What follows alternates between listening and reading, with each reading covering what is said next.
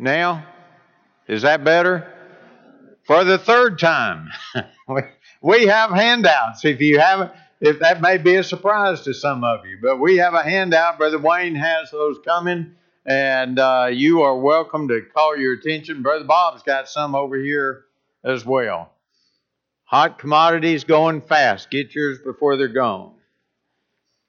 And if you missed some from last week, we have several down here on the front pew. Okay, this morning we're going to uh, to get started, and we're going to be looking at another aspect of the prophecy of Isaiah. In fact, this this will give a good synopsis of the entire book, the entire 66 chapters. And it's a challenging lesson, at least it is to me, as it talks about the the prophecy that Isaiah was given foretelling the wonderful gospel message. As we begin the class, let's begin with prayer. Our Lord God Almighty, we are thankful for the blessings that you've given us. And Lord, we're so thankful for this beautiful Lord's Day, for the health that allows us to be together in this class and in our assembly later. And we're mindful of those whose health is not allowing them to be out. We are mindful of those that are recovering from uh, medical procedures and surgeries, tests. We pray that you'll be with those, especially those that are undergoing treatments for uh, cancer and, and other infirmities. Father, we're thankful for the church here at Dalraida, and we pray your blessings upon us as we strive to follow your will and give glory to you in all that we do. We pray your blessings upon our class this morning. We're so thankful for the prophecy of Isaiah. We pray that we'll be able to be challenged by its message. In Jesus' name, amen. Okay, Isaiah, as we pointed out last week, is one of the major prophets, but Isaiah is significant. You will find in Isaiah the probably one of the most quoted prophets of the Bible because of the lesson that we're going to be talking about this morning.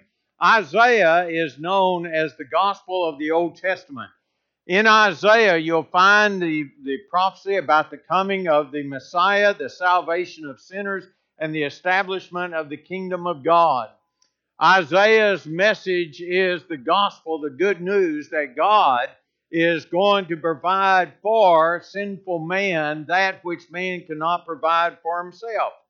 It is a free gift, but it is not an unconditional gift. It is a gift that is given, but it's given with stipulations and with conditions.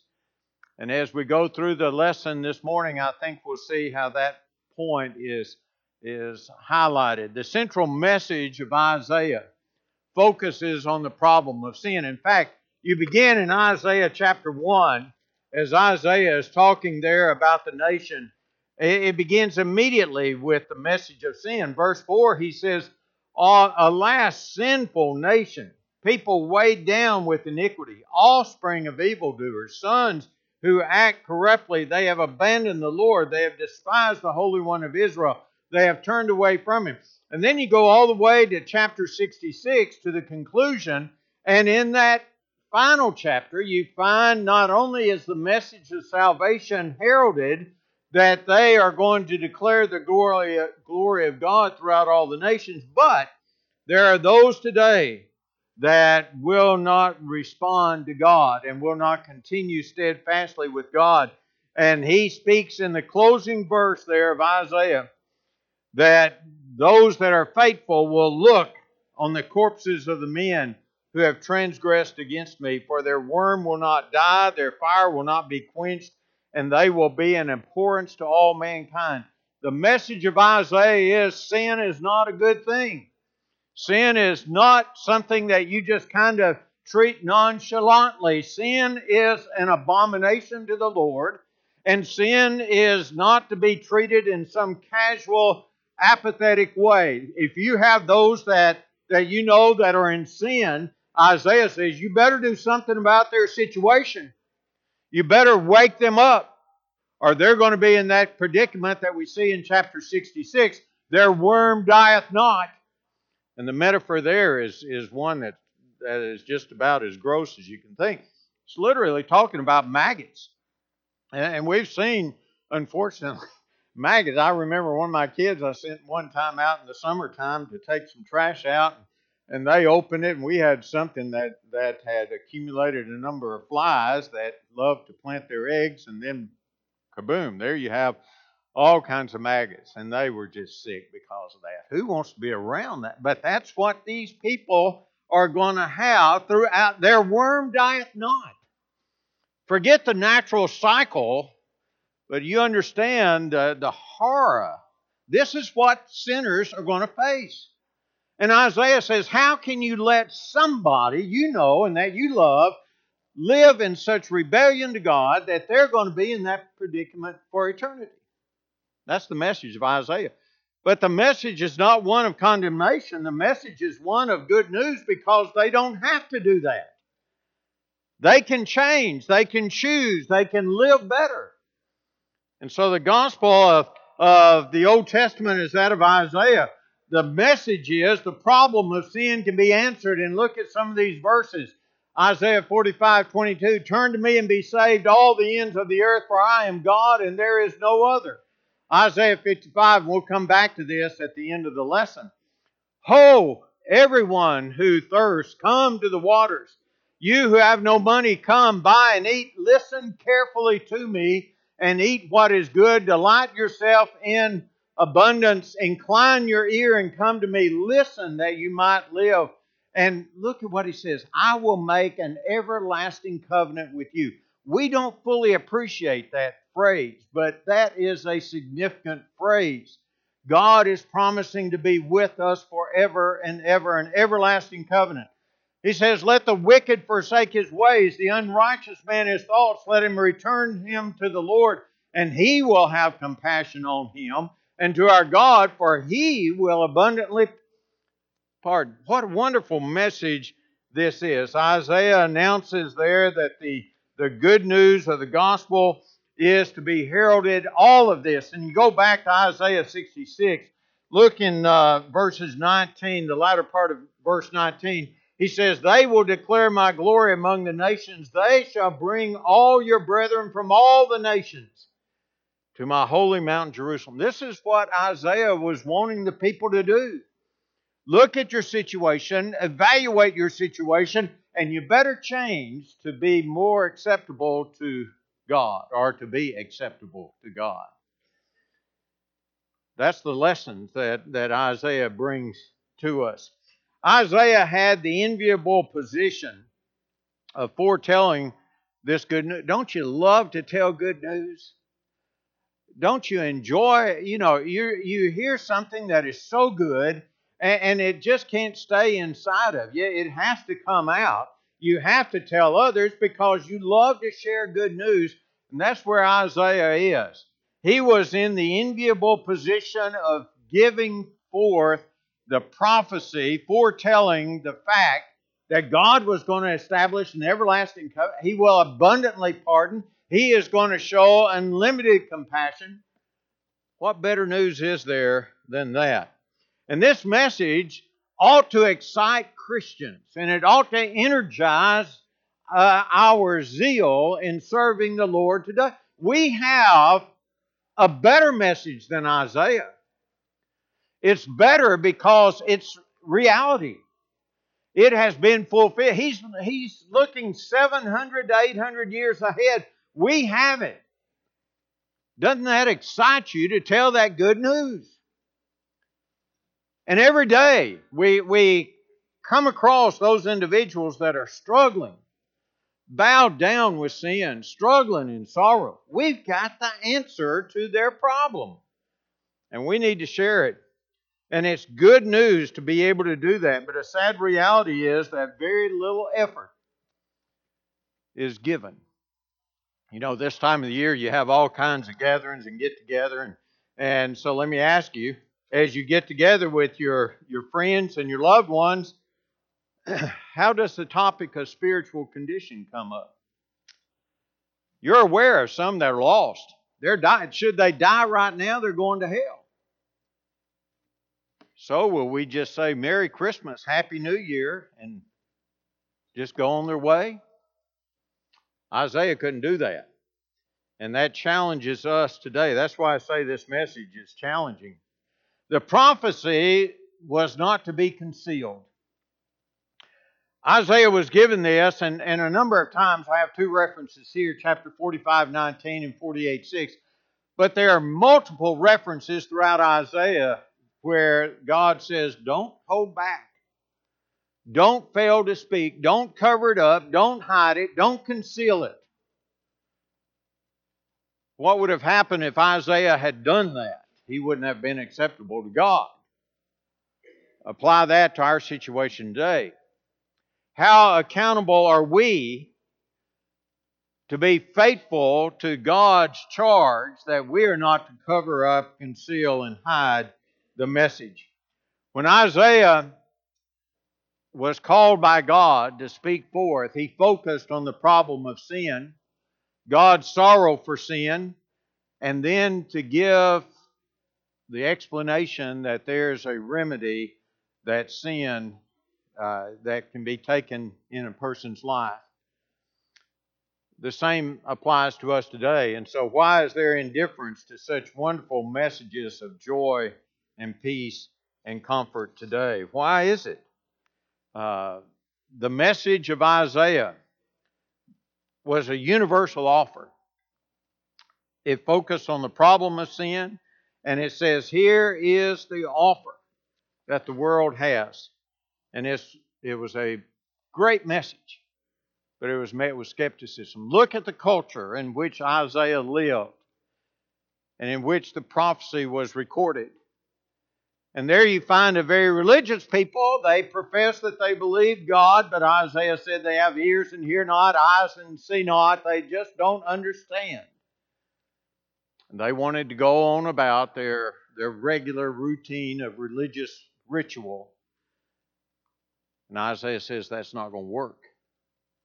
The message of redemption must be heralded, it must be spoken out. And, and we today, maybe we do not have the enthusiasm and the zeal because we don't understand the points of the message.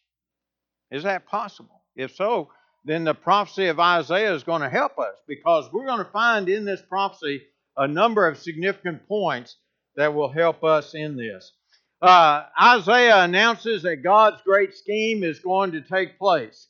And his great scheme is summarized in, in this message it is the redemption of the lost. And let's look at some of the traits. The first one we have right here is this is a message that was universally offered to all mankind. Now, I have a, a string of references there, and this doesn't exhaust what you find in the prophecy, but here this gets us started. And I hope you're reading through Isaiah, and as you read through, you might make notes along these as well. But here talks about the universality of God's love. God has always wanted every human being to be identified with Him, to be in a relationship with Him. Now, those that relationship requires certain things to be done. It's not just wishful thinking.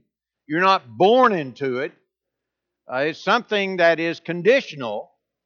And so, as we follow those stipulations, we are identified with, with God's people. Even the most ancient of all the feasts of Israel, the Passover, had conditions. But have you ever thought that even foreigners were invited to participate in the Passover meal? You didn't have to be an Israelite. you, you could be a participant in the Passover meal. Exodus 12, 43 through 49 talks about this. But you see, even then, whenever God was dealing exclusively with the Israelite nation, even then, God had a universal uh, invitation to others. And God's offer of salvation can be accepted by anyone who is willing to obey his commands. Revelation 22 17. Here, whosoever is thirsty, let him come and drink of the waters of life freely. Whoever is thirsty, whoever wants to make that choice. Well, Isaiah 45 is the first reference there. Let's look at some of the points that, uh, that we find in this. But uh, uh, let me see where where I am. I've gotten ahead of my clicker. Okay, we'll stay here. Isaiah 45, 22 through 25. If you will, turn your Bibles over there to that chapter and we'll look at some of the points quickly about this and then you can you can go home and concentrate on it more during the week. But here is one of the passages that speaks of the universal offer of salvation. If you look in, in 45, 18, and 19, this offer is not to be made in a very vague and secret way. There, God says, I am the Lord, there is none else. I have not spoken in secret. And so he says in verse 19, I'm declaring the things that are upright. God wants us to make sure that we understand. No, this isn't some secret contract that we're being invited to. This is a universal message. Another thing, if you look down in verse 20, he says, Gather yourselves and come, draw near you fugitives of the nation. And the word fugitives of the nations who have no knowledge of the Almighty God is looking beyond the Israelite nation at this point. They're bound to idolatry. These are the individuals who are in the world. God wants those folks that are idolatrous. The gracious invitation, look in verse 22. And this is to all the fugitives of the nation, to Israel, to everybody. He says, Turn to me and be saved, all the ends of the earth, for I am God, and there is no other. The universal offer is righteous and upright. God is the, the righteous God. Verse 19 I, the Lord, speak righteousness, declaring things that are upright. It is only right for God to offer salvation to every creature on earth. Every living human being is offered this opportunity to be saved by God. For God to restrict his salvation to only the physical lineage of Abraham would be an unrighteous act. That's why God is no respecter of persons. And that's why you and I can sit together in our Lord's Day assemblies, enjoy the fellowship with one another, because God is our God and there is no other, verse 22 says. Let's look at another passage. It's found in uh, Isaiah 56. Not sure where I am on my PowerPoint, but just listen. All right, Isaiah 56. Turn over there and you'll see uh, more uh, discussion about the offer of salvation. There, verses 3 and 5 says, Let not the foreigner who has joined himself to the Lord say, The Lord will surely separate me from his people, nor let the eunuch say, Behold, I am a dry tree. To them I will give in my house and within my walls a memorial and a name better than of sons and daughters. I will give them an everlasting name that will not be cut off. Now, don't just read over these words casually. Look at what Isaiah is saying. Again, we see the, the, the term foreigners that are used. Verse 6, he says, The foreigners who join themselves. The foreigners refer to those that are outside of Israel. They are the non Abrahamic seed of the world. They are invited to join. See, they can be a part of God and, and His people. They can join themselves to the Lord. They identify themselves with the Lord. And this identifying results whenever they obey God's commands and they change his, their identity. Now, that's very important you can seek to identify with the group. But God says you've got to do more than that. Not only must you be identified, but you must obey the commands and you must change your identity. Your identity changes from a previous life. Previously, these foreigners were identified as those opposed to God, but now he's going to be identified as a part of God's people. And he, because he's identified with God's people, then he will speak their words, practice their ways, and perform the worship that God has commanded that they should have. What a wonderful blessing. God invites all to leave their previous associations and become members identified with His people. And that's a wonderful trait that involves our message of the gospel today.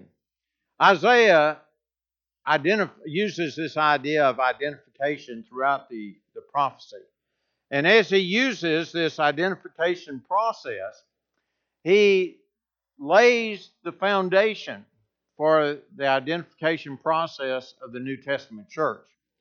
And, and as we see in the New Testament church, we are called out of the world. Doug was talking about that in here Wednesday night, called out of the world into the church. That identifies us.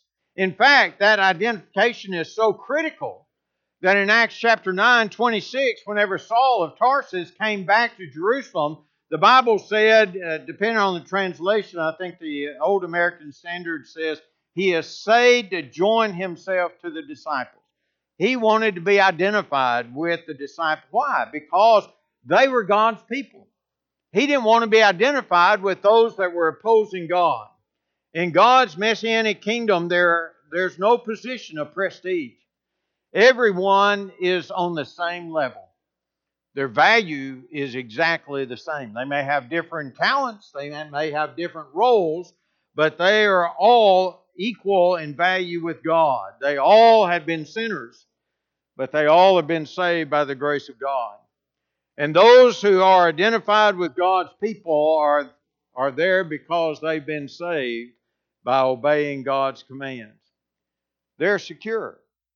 When you're identified with the group, that gives you security. Isaiah 56 and verse 5, the Bible says this To them I will give in my house and with my walls a memorial and a name better than that of sons and daughters. I will give them an everlasting name that will not be cut off. Later on in Isaiah, I think it's 62 and verse 2, the, the followers of God will have a new name. Well, that new name's Acts 11 26, and they were called Christians first in Antioch. You see, Isaiah saying, okay, whenever you leave the world, whenever you identify with God, whenever you have your sins removed, then you need to understand you're an entirely different person. You can't live as you once lived. And so, as we, we listen to this thrilling message, it, we see how applicable it is for the world today. God is a gracious God. And he says, when my people come to, and I haven't really given much thought to this, I'll throw it out and let you think about that. But God says, in my in my kingdom, in this realm of identification where sins are forgiven and the Messiah rules, I will set up a memorial that will cause you to understand your identification. Well, I'm not saying that it's talking about the Lord's Supper, but I'm going to do some more study on that because as I was reading through in preparation for the lesson, I thought maybe that's that's what he's talking about because we assemble every Lord's Day around the table of the Lord as memorial for those to join together in fellowship because we are identified as God's people. Interesting thought. Give more. I'm not saying that's a correct interpretation, but I suggest it to you for your thought and your consideration and study as well. But God says, I'll give them an everlasting name that will not be cut off.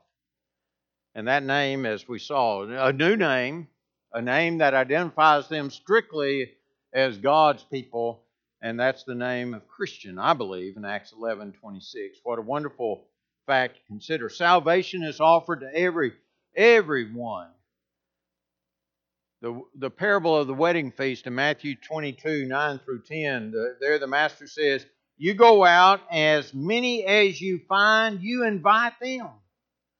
And that's our responsibility in the church today. Nobody is prevented from receiving an invitation. Doesn't matter how bad they are, God will invite them to come. They can be changed they can enter into that everlasting, they can have a new name and a new life and how wonderful the prospect that all the past is washed away, but it's conditional. They've got to continue in obedience and trust and faith in God. Well, why does God do this? Because Isaiah 30, verse 18 says, The Lord is gracious, and the Lord waits on high to have compassion to you, for the Lord is a God of justice. It's only just for God to offer the lost a way of salvation. And He's waiting to show that compassion. Why do we keep the compassion hid? Why do we why do we keep silent whenever somebody is doing something they ought not to do? They're they're serving some god that doesn't exist in the world. And they think that they're just as fine and God's blessing them and we know that that is not the case. Isaiah challenges us in that. The universal offer of God's salvation should be met with overwhelming gratitude and joy. Every time one becomes aware of another soul that's heard, believed, obeyed the gospel, turned from darkness to light, great rejoicing. It took place with the Ethiopian eunuch, it took place with the Philippian jailer in his house.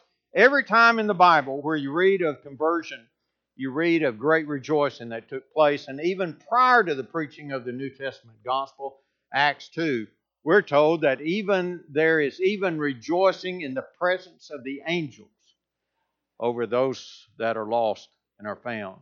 Now, once we understand this message, this universality, what should we do? And here we are right now. Let us recognize the wonderful blessings. Let us rejoice in the fact that God is willing that not all, not anyone should perish, but that all should come to eternal life let us resolve that we're going to publish this wonderful news so that honest and good hearts will have opportunity to hear the wonderful story. An amazing text.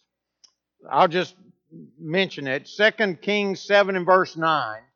There the Bible says, We're not doing right. This is a day of good news, but we are keeping silent. If we wait until morning light, punishment will over. Let us not keep silent. We're not doing right if we're keep, keeping silent. So let us reveal the simplicity of the gospel, how people can be reconciled to God if they will hear, believe, confess, repent, and be immersed for the forgiveness of their sins. Well, the message is universal. Quickly, it's a message with universal identity. We've we've mentioned this a little bit. Here's some more passages that talks about the identification. But Isaiah, in his prophecy, describes a unique identity process that takes place. You've got those that are in the world, and then you have those that are, are in fellowship with God. They are identified. These are the ones that have listened to the offer of salvation, decided to believe and obey. They are going to be viewed in a totally different way. How?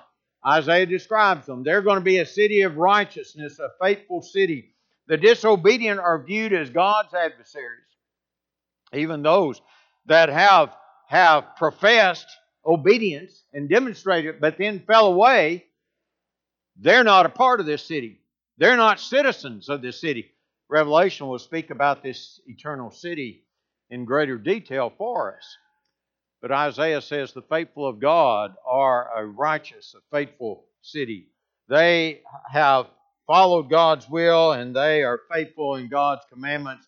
They are called those who are perishing, those who are scattered, but now they are not. I wish we had time to look over in Isaiah 27 at this particular passage, verses 12 and 13. We just don't don't have the time to do that. But uh, here the prophet uses two two metaphors that are very interesting. First of all, in, in, he talks about those that uh, were in verse 12 in the threshing process. And this is an interesting metaphor because in the threshing process, you know, they would, they would beat the grain out and then the grain would be collected. And the interesting point is that those that were responsible for threshing were responsible for getting every grain that was so one by one they would pick up you know the grains. And that that careful collection is is what's in mind here. Look at what he says in that day the lord will start his threshing from the flowing stream of the Euphrates to the brook of Egypt, and you will be gathered one by one. God is concerned about the ones. He's concerned about the individuals. He is concerned about you because you have worth and value and He wants to show you His care. One by God is concerned about you. Significant lesson. But then he goes on later in, in verse 13 and he talks about those that were scattered in the land of Egypt. And that was a metaphor that referred to sheep or cattle that, uh, you know, they just went anywhere they wanted to go. And they were scattered. And that meant that they were in a lost state and that safety and security was no longer available to them. Each of these metaphors, the threshing and the scattering, shows that those that were numbered with God's righteous and faithful were once wayward and lost. They had been separated from God. They were destined for destruction. But because of their value, they were gathered together. They, they were, were, in fact, the, the, the term one by one, the Hebrew refers to a great respect that is demonstrated. You are so concerned and you are so respectful, you are picking up each, each one. So God's love, compassion is demonstrated here. The lost can be found. Don't sell yourself on the idea. The lost can be now there are some that are beyond that. Hebrews 6 talks about those that that is hopeless. They are beyond being being restored. They crucify to themselves daily Jesus. They don't care about God and God's ways, but there are others that may appear that way, but until they hear the gospel, they won't have an opportunity to choose. So that's where you come into. The lost can be found, their personal value can be increased. They may think that their value is totally bankrupt at this point, but their true value can be restored. All right, let's look at another point. Uh, they, they're called the ransom of the Lord. That refers to the fact that Jesus bought for himself uh, through his own blood, the purchase uh, of the church, as Paul would tell the Ephesian elders in Acts chapter 20. They are the, we have been purchased by the blood of Jesus Christ. 59 and verse 20 talks about those that have turned away from uh, transgression, and that's a, that that's another interesting uh, point. Let's look at that real quick. Isaiah 59 and uh, verse 20.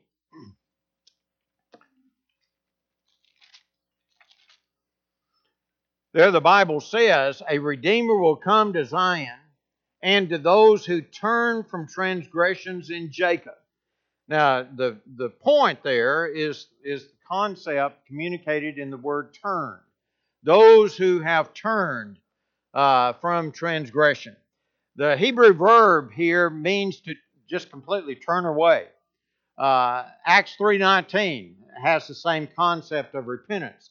They turn from that which was wrong to that which is right. And here Isaiah says that they are going to turn, they are going to turn back to God. They're going to retreat from evil. They are going to uh, reverse their course of living. And those in sin are living wrong. They got to change. They got to turn. They got to stop doing what they're doing. And don't pamper them in, in their sin. That makes you party to that. You encourage them in that. Isaiah would challenge us you speak to them about the gospel in a way that they understand that they need to turn from their transgression. The verb expresses a turning away from evil and a turning toward good. And it describes those whose hearts are so sensitive to wrongdoing that they instantly humble themselves and they confess their wrongdoing and they initiate immediate change to stop that wrongdoing. Isaiah 59 19 has this description. He says, So they will fear the name of the Lord from the west, his glory from the rising of the sun, and he will come like a rushing stream. All who hear the gospel are going to turn. And why are they going to turn? Because of what Isaiah says here. They fear the name of the Lord and they understand His glory. You got from the east to the west, and that's a That's a, uh, a idiom that's used to describe a total, all encompassing thing. Everybody, doesn't matter where you live, everybody needs to turn to God because of the fear of God and because of the glory of the Lord God Almighty. This is one of the, the most encouraging points in the message that Isaiah speaks. You may not think it's encouraging. I remember in Elizabethtown, Kentucky, we had this ornery group that uh, they they wanted only positive sermons, and they said we don't want to hear about hell. That's not positive. well, one of the elders says, "Well, I think it's pretty positive. It keeps me on a positive road." Brother Bob, they weren't too happy with us, and eventually they left, which was good for the congregation. But you think about this, this is a very positive point whenever it comes to the preaching of the gospel. The gospel is for all, it's an encouraging point. It gives mankind an opportunity to turn back to God. You're going down a wrong path. How long are you going to go down a wrong path?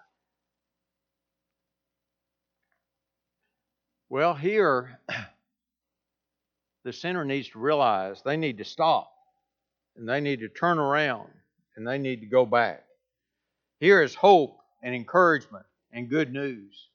Individuals who are ensnared by sin's bondage are often convinced they're beyond hope. Have you ever talked to folks like that? I remember one time in St. Louis, I was called. Uh, it was the old city hospital, which has long been uh, razed. But uh, it, it, was a hospital, and you go in and have wards just full of beds 20 or 30 beds. And for some reason, I got a call one day asking me to go and see a fellow that was up there on one of the wards. And I went. and uh, I, I went up to meet him and, and talked with him. And he says, Well, preacher, I know why you're here, but I want to tell you something. I've been so bad for so long that there's no hope for me at all. So you might as well just go on and leave. He was on his deathbed telling me that. And uh, I tried to talk with him more, but the more I talked, the more resistant he became. You see, there are many in the world like that fellow, and uh, they are convinced that they are beyond hope. They are certain that they can never find forgiveness for what they've done. They're convinced that all is hopeless in their lives. But the gospel that Isaiah is foretelling and the gospel that you and I have in our hands as a reality today says that's not the case. Because God can take the most hopeless and make them full of hope. And what encouragement that is. To such despondent souls, Isaiah's prophecy foretells of the wonderful grace and the full forgiveness uh, that is offered by Jehovah God. Here is a message of hope that the world needs to hear. But in order for the world to hear it, they've got to realize where they are. They've got to know that they need this gospel. If they are very content in their situation, and if they think, well, I'm enjoying the blessings of God when it's not God blessing them, but the devil, then they, they need to hear this message. Because until they hear and heed it, they're not going to be saved and they're not going to have a life of hope. And like that fellow many, many years ago in City Hospital, St. Louis, they're going to die in a hopeless condition. All who are willing to submit and obey the commands of God are assured of full forgiveness if they turn. If they turn. Isaiah 59 20. To those who turn from transgressions in Jacob, a Redeemer will come if they turn. But it's up to them. The Redeemer's done all that he can. Uh, so many passages in the New Testament uh, will, will confirm what Isaiah is talking about here. The message of the gospel is distinctive, it identifies those that obey the commands of God. Listen to this. One cannot obey God's commands and continue to worship and live as the majority lives and worship. You can't do that. God told Israel long ago, don't follow the majority in the way of wrong. Don't follow those that are doing evil. And if you're a part of the majority in the world, you better stop and look at where you are and where you're going. Isaiah says if you are identified with God, then you're not a part of the majority. You are the part of, of the world. And the part of the world is not a part of the, those identified with God and those in, in the Lord's fellowship. You must maintain that individuality, that identification. You cannot sacrifice that by becoming more like the nations around about you. Look at another point. The, uh, the message of Isaiah is a message with a universal plan. As we said, this message applies to everyone. Salvation is not restricted by geographical boundaries, by different languages, by some kind of ethical, ethical or uh, ethnical or racial population. It's it's offered to all. And, and of one man, we find salvation that is offered. The gospel is for all the world. And I love that song that sings that phrase. And, and that song in our hymn book, The Gospel is for All, actually was composed by a missionary trying to persuade brethren in America that the gospel is for all and it's not just exclusively for America. God's plans can provide all needs. It's amazing to me, whatever country you go to, whatever culture in which you work, the gospel applies to that. It's not a cultural book, it is a book that applies to all men. And the universal plan of God is found in Isaiah 55. Let's look real quick at this as, as long as we have time. Here, Isaiah 55 is one of the greatest chapters of the entire Bible that talks about salvation. We read some of that at the beginning of the class, but here in one chapter you find expressive statements of God in regard to salvation. And throughout this chapter, the moods and the tenses and the grammar are used to heighten the description that is given. And let's look at each one of these. Why is the gospel the universal message? Why is the gospel for all? Number one, it's able to provide, the basic needs that all men have. Number two, it is able to supply what everybody needs. Everybody needs what the gospel has. And, and it is able to compel, and, and in verses 1 through 3, you have five imperatives that speak about the urgency. Here is what God offers, and this is found no other place. The gospel is for all. It is able to, to satisfy. And look at the abundance as you read through that chapter.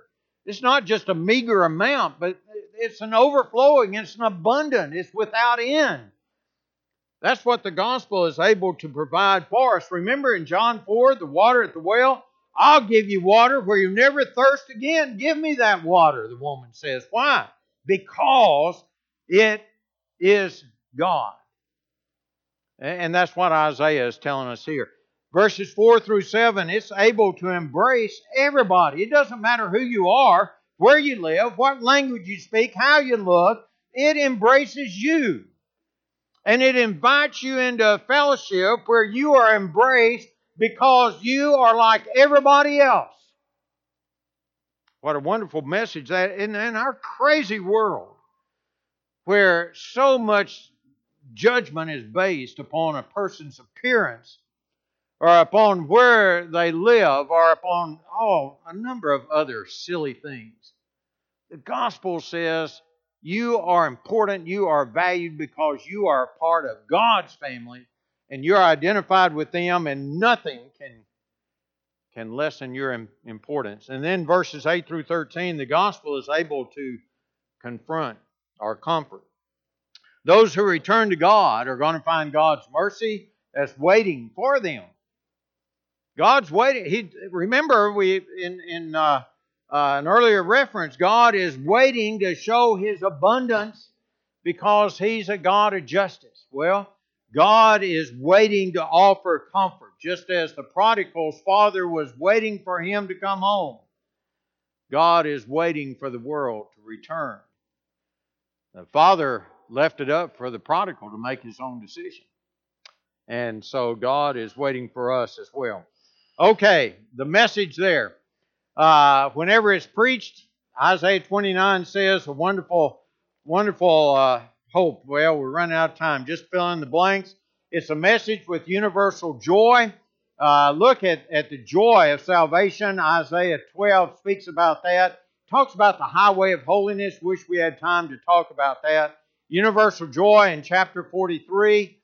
Well, this joy is a reality that's found. Isaiah speaks about that. And I hope you'll go home and this week you'll read through Isaiah. In fact, you can read through it in one setting if you have the time and the concentration uh, level.